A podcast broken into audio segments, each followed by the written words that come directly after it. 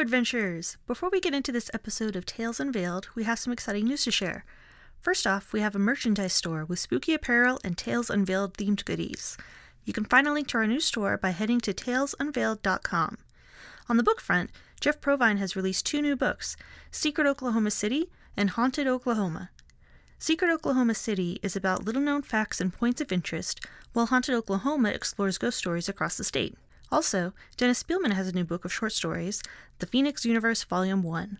So please consider buying some stuff to support them and enjoy this episode of Tales Unveiled. This is Sam Saxon, along with Professor Jacques Deroute, and you're listening to Tales Unveiled, where we travel across Oklahoma for ghost stories, as well as urban legends and local history.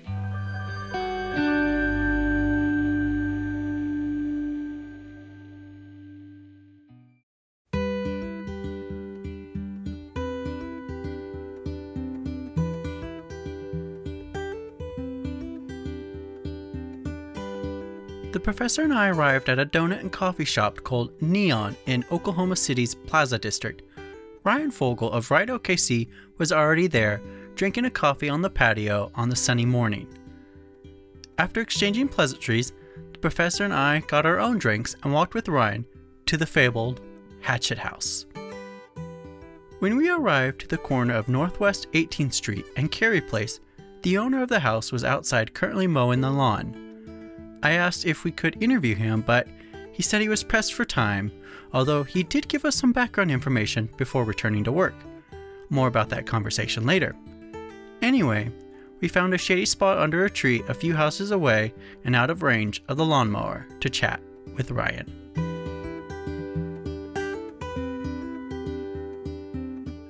Ryan, let's get started by getting to know you and Ride OKC. So tell us a little bit about yourself and your business. Sure thing. So, my name's Ryan Fogel. I am an architect and I also own a business called Ride OKC Bike Tours and Rentals. Uh, we do kind of immersive tours on bicycles throughout the city. Um, some art and architecture is what we like to highlight, but seasonally we do like a ghost tour around Halloween, uh, led by Jeff Provine. And um, we'll also do some holiday light rides, uh, some brewery tours, just a little bit of everything. So good for tourists, but also locals enjoy them too. And how long have you been doing Ride OKC? So Ride OKC, we started that in 2018.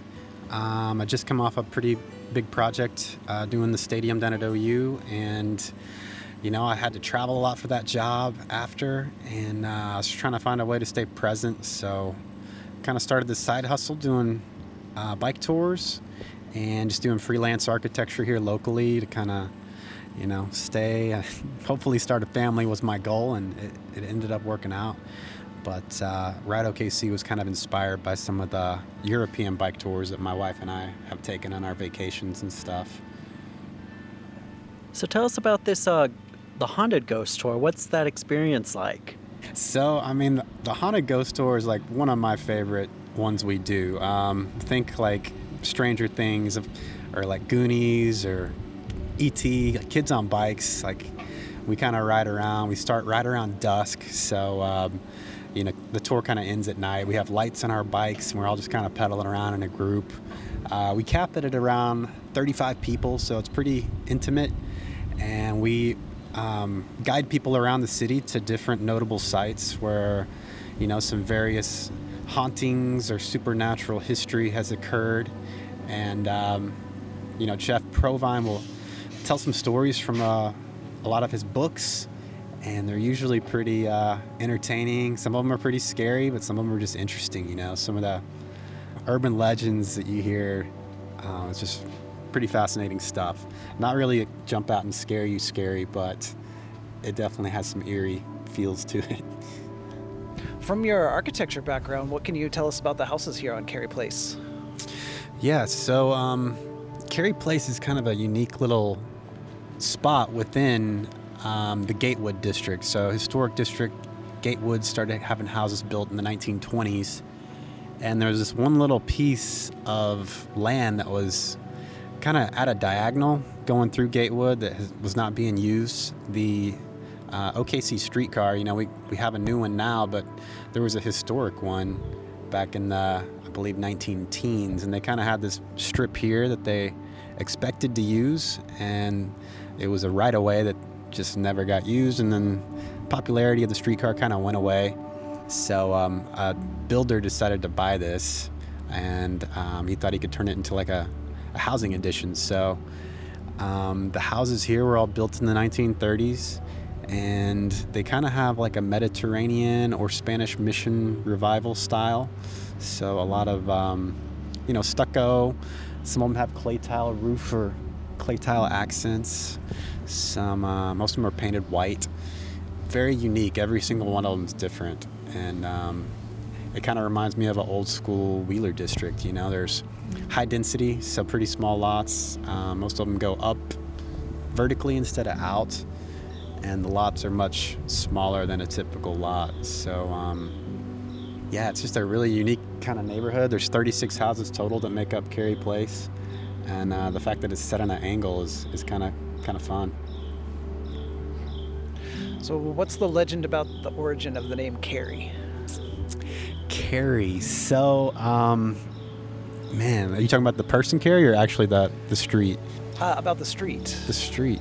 So, from what I understand, Carey uh, originated from a lumber company that, um, you know, at the turn of the century, uh, when the land run was happening, there weren't a lot of um, natural resources or building materials here to uh, build new houses. You know, this was the Great Plains, um, the wild frontier. So, you know, the first month after the land run, we just had a, a tent city basically, and um, there were some out-of-state, uh, I guess, construction companies, and Carey, I believe, was a lumber company that shipped down some raw materials uh, so people could build homes and businesses and stuff. So, um, I believe Carey Place uh, has something to do with that. But there's another story I've heard. This is true. This is also true. There is a, I believe, a nine-year-old girl named Carrie that um, either lived on the street or went to school at the end of the street, which is Gatewood Elementary. And uh, I believe there was a gruesome murder. Uh, well, let's talk about that gruesome murder. We actually did talk to the owner of the Hatchet House. Uh, he was currently busy mowing his yard, so I didn't have the chance to personally chat with us. So we are going to kind of recap some of what we learned from him real fast, briefly. So, Professor, would you like to start on that story? So, Mr. Bolby said that he purchased the house in the 1980s and was the third owner. So, he uh, was surprised one day to come out of the shower and hear, hear a noise in the street. So, he peeked out the window, finding an entire uh, arc of young ladies and young men from Oklahoma City University standing in front of the house chanting, uh, which prompted him to try to dig a little bit deeper into what was going on. So the story is that this nine year old girl, Carrie, was playing at the swings on Gatewood Elementary. It was uh, summertime, she was home, uh, school was out, but everybody was at work, so she was just kind of had her own thing to do. And a fellow walked up to her with kind of a mad look in his eye, wearing a long coat, and reached in, pulled out a hatchet and he said, Run, I'm going to kill you. And so, of course, she ran, and she ran down the street here toward her home at what is called the Hatchet House, and ran up to her neighbor's doors and knocked on them, saying, Help me, help me. He said he was going to kill me. But, of course, no one's home. They're all, they're all at work. And so she, she continues to run down the uh, sidewalk until uh, she gets to a driveway that today is painted red because that's where the killer struck her. And uh, her blood spatters uh, could not be covered up by any other color of paint. They would always bleed back through, and so the owners finally just gave up and painted it red. Anyway, he didn't finish her off here. He dragged her down to this hatchet house as kind of a sacrifice uh, to the marks that had driven him mad, and uh, finished her on the porch, uh, which is also painted red because of those blood marks. But uh, at the end of the workday, people came home and found her body there, and were so distraught that they decided to name the street in, in her honor as Carey Place.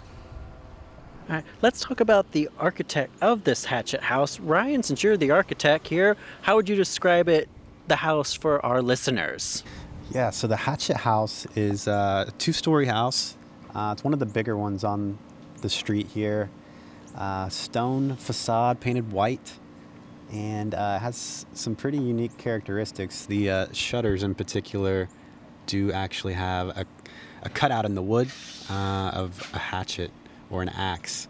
So um, the builder, his name was Jess Wolf.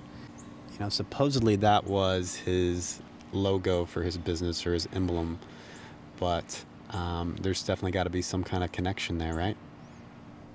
or so the legends say. There's many different versions about it, and as you said, Carey, of course, is named after Mr. Carey of the Carey Lumber Company.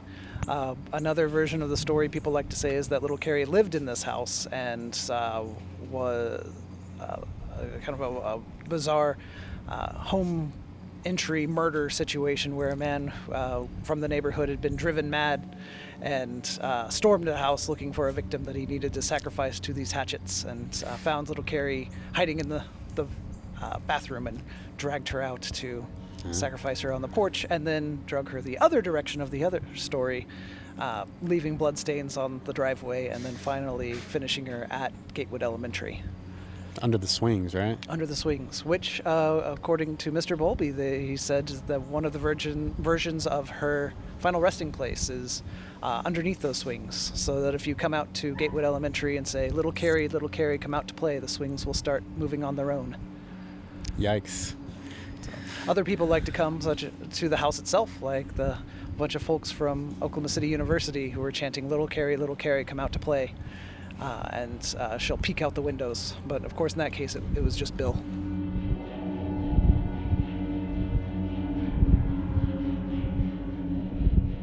So let's talk about present day. Uh, now, the owners seem to kind of ham it up, if you will, and they actually shut down this entire block for Halloween, and everyone kind of gets in on the act. Uh, so, you guys want to talk about that a little bit? I don't know if either of you have uh, personally uh, come down here during Halloween. I've heard some. Uh, it's it's pretty uh, quite the affair, from what I've heard. Yeah, I would completely agree. I, um, this little strip is so walkable, uh, and since they closed down the street and the houses are so close together, if you're a kid, man, you can really get some loot on the candy. Um, And the legend is that they have full-size candy bars. ooh, definitely coming here. But of course, I mean, what better place to trick or treat than a place that, you know, grisly murder occurred? That's right. Scary place, as they call it. Scary Carrie, yep. And they say they have uh, over 1,200 kids every year. That's pretty good. But as we've also learned, this block is home to another story, one involving a gangster and uh, some windows. So, for, would you, one of you like to kind of recap that for our visitors, our listeners? Uh, the story that goes around is that at some point, usually they say the 1960s, there was a gangster here in Oklahoma City, uh, which our urban organized crime kind of got a little bit started later than most big cities. But we did have quite a few folks going around uh, performing hits, in which this fellow was sitting in his living room here on Carey Place, and a driver came up, uh, angled his gun through the window, uh, shot through the glass plane, killing him, and drove off. And the legend is that that bullet hole stayed in the glass until, of course, they finally replaced it, and the new windows will uh, begin to crack and a hole will form where that previous bullet hole was. Wow. And according to uh, Bill or William, uh, the story is that there's kind of some dispute on which house that is, because there's like two people like, no, it's my house, no, it's my house. So, uh, it again, got some other interesting stories uh, in this tiny little area.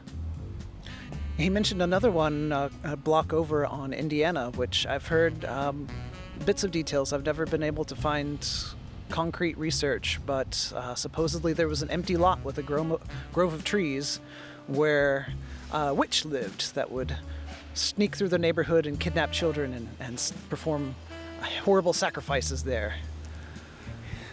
Wow. Yeah, lots of eerie stuff going on in this little stretch of, you know, just north of the Plaza District here. A lot of good boogeymen for parents to tell children to watch out for. Go to bed. Absolutely. So, I mean, what do you think could have drove um, these people to do these things in this little tiny piece of Oklahoma City?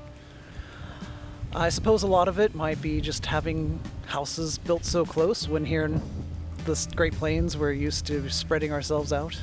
It's a valid point. I mean, culturally, like, we're a pretty spread out place. I mean, if you're living on top of each other like this, um, it might drive one crazy. Um, plus, I mean, if you're OCD, you know, we're built on a grid, and then you have this weird little angled street that might kind of just, you know, irk someone a little bit. We could talk about some Jungian psychology with the icon of the axe and being uh, a tool for performing rituals and things. Is the axe like a satanic symbol at all? Uh, it can both be destructive and constructive, so it has that kind of method of transition. Wow. Or it could just be a story.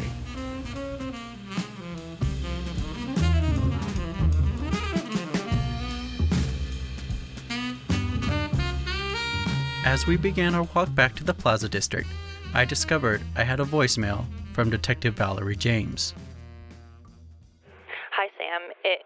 Valerie. I wanted to let you know that I did get a call and I'm headed out to a crime scene. This looks like it is potentially part of the pattern that we've seen with our previous victims that we've met and discussed. I will uh, meet you when you give me a call and let me know where to find you. Thank you.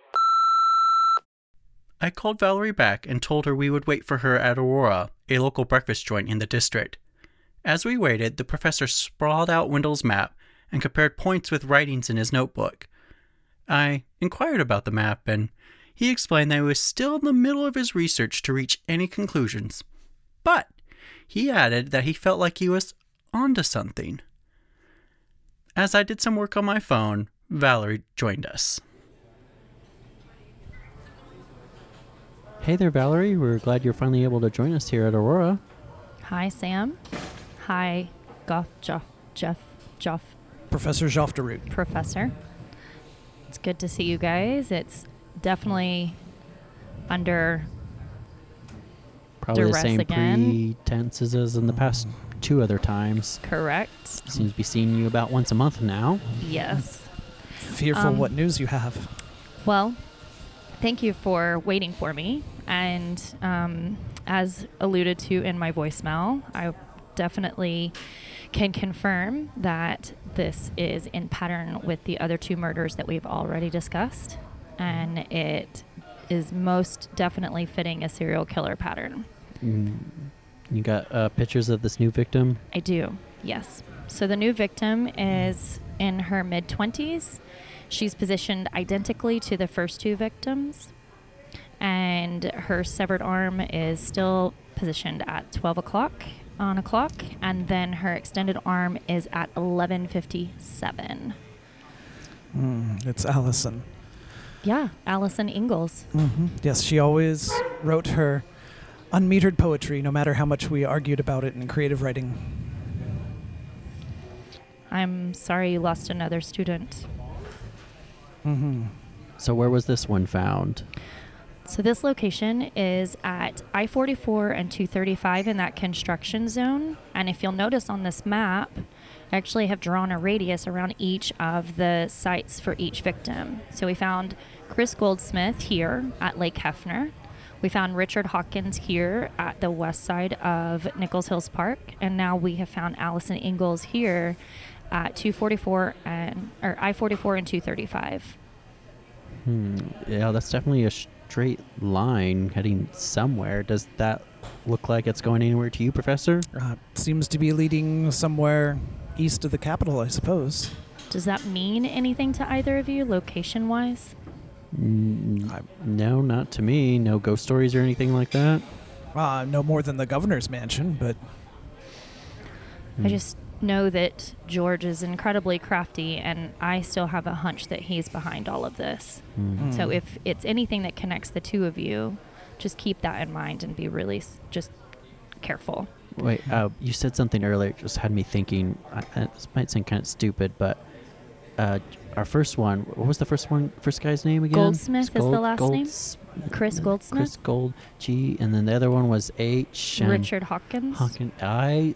It's kind of mm. sort of doing a little bit of an alphabetical order. I don't know if that's intentional or. He's Ooh. mocking me, wanting me to see if I can prevent it. Go through every student with a last name J. Mm. So Jay is definitely next. Possibly. Could be mi- maybe mixing it up too. I don't know. It could be coincidental, but it could also be worth kind of looking into and maybe warning some of your students. Of course. I have some calls to make. Okay. And then if you'll notice this time, the message is also different. And this is um, another reason, in my opinion, to be alarmed or at least to be a little bit more heightened and sense of urgency. Is this message appears to be written in the victim's blood, and it has been confirmed the first two victims, it was each message was written in that victim's blood. This Hmm. message isn't tick tock Joff, it's counting down. And counting down to midnight, but it looks like. But I could be counting down to a number of things. Could be counting down to the location. Hmm. Building up for dark blood magic. Well, if you, either of you, think of anything new, please let me know, and then I'll also keep you updated on anything else that we discover on our end. All right. Well, thank you, Detective. We appreciate your time. Yep. Thank you. Thanks. Thank you for the ice latte. You're welcome. Bye, guys.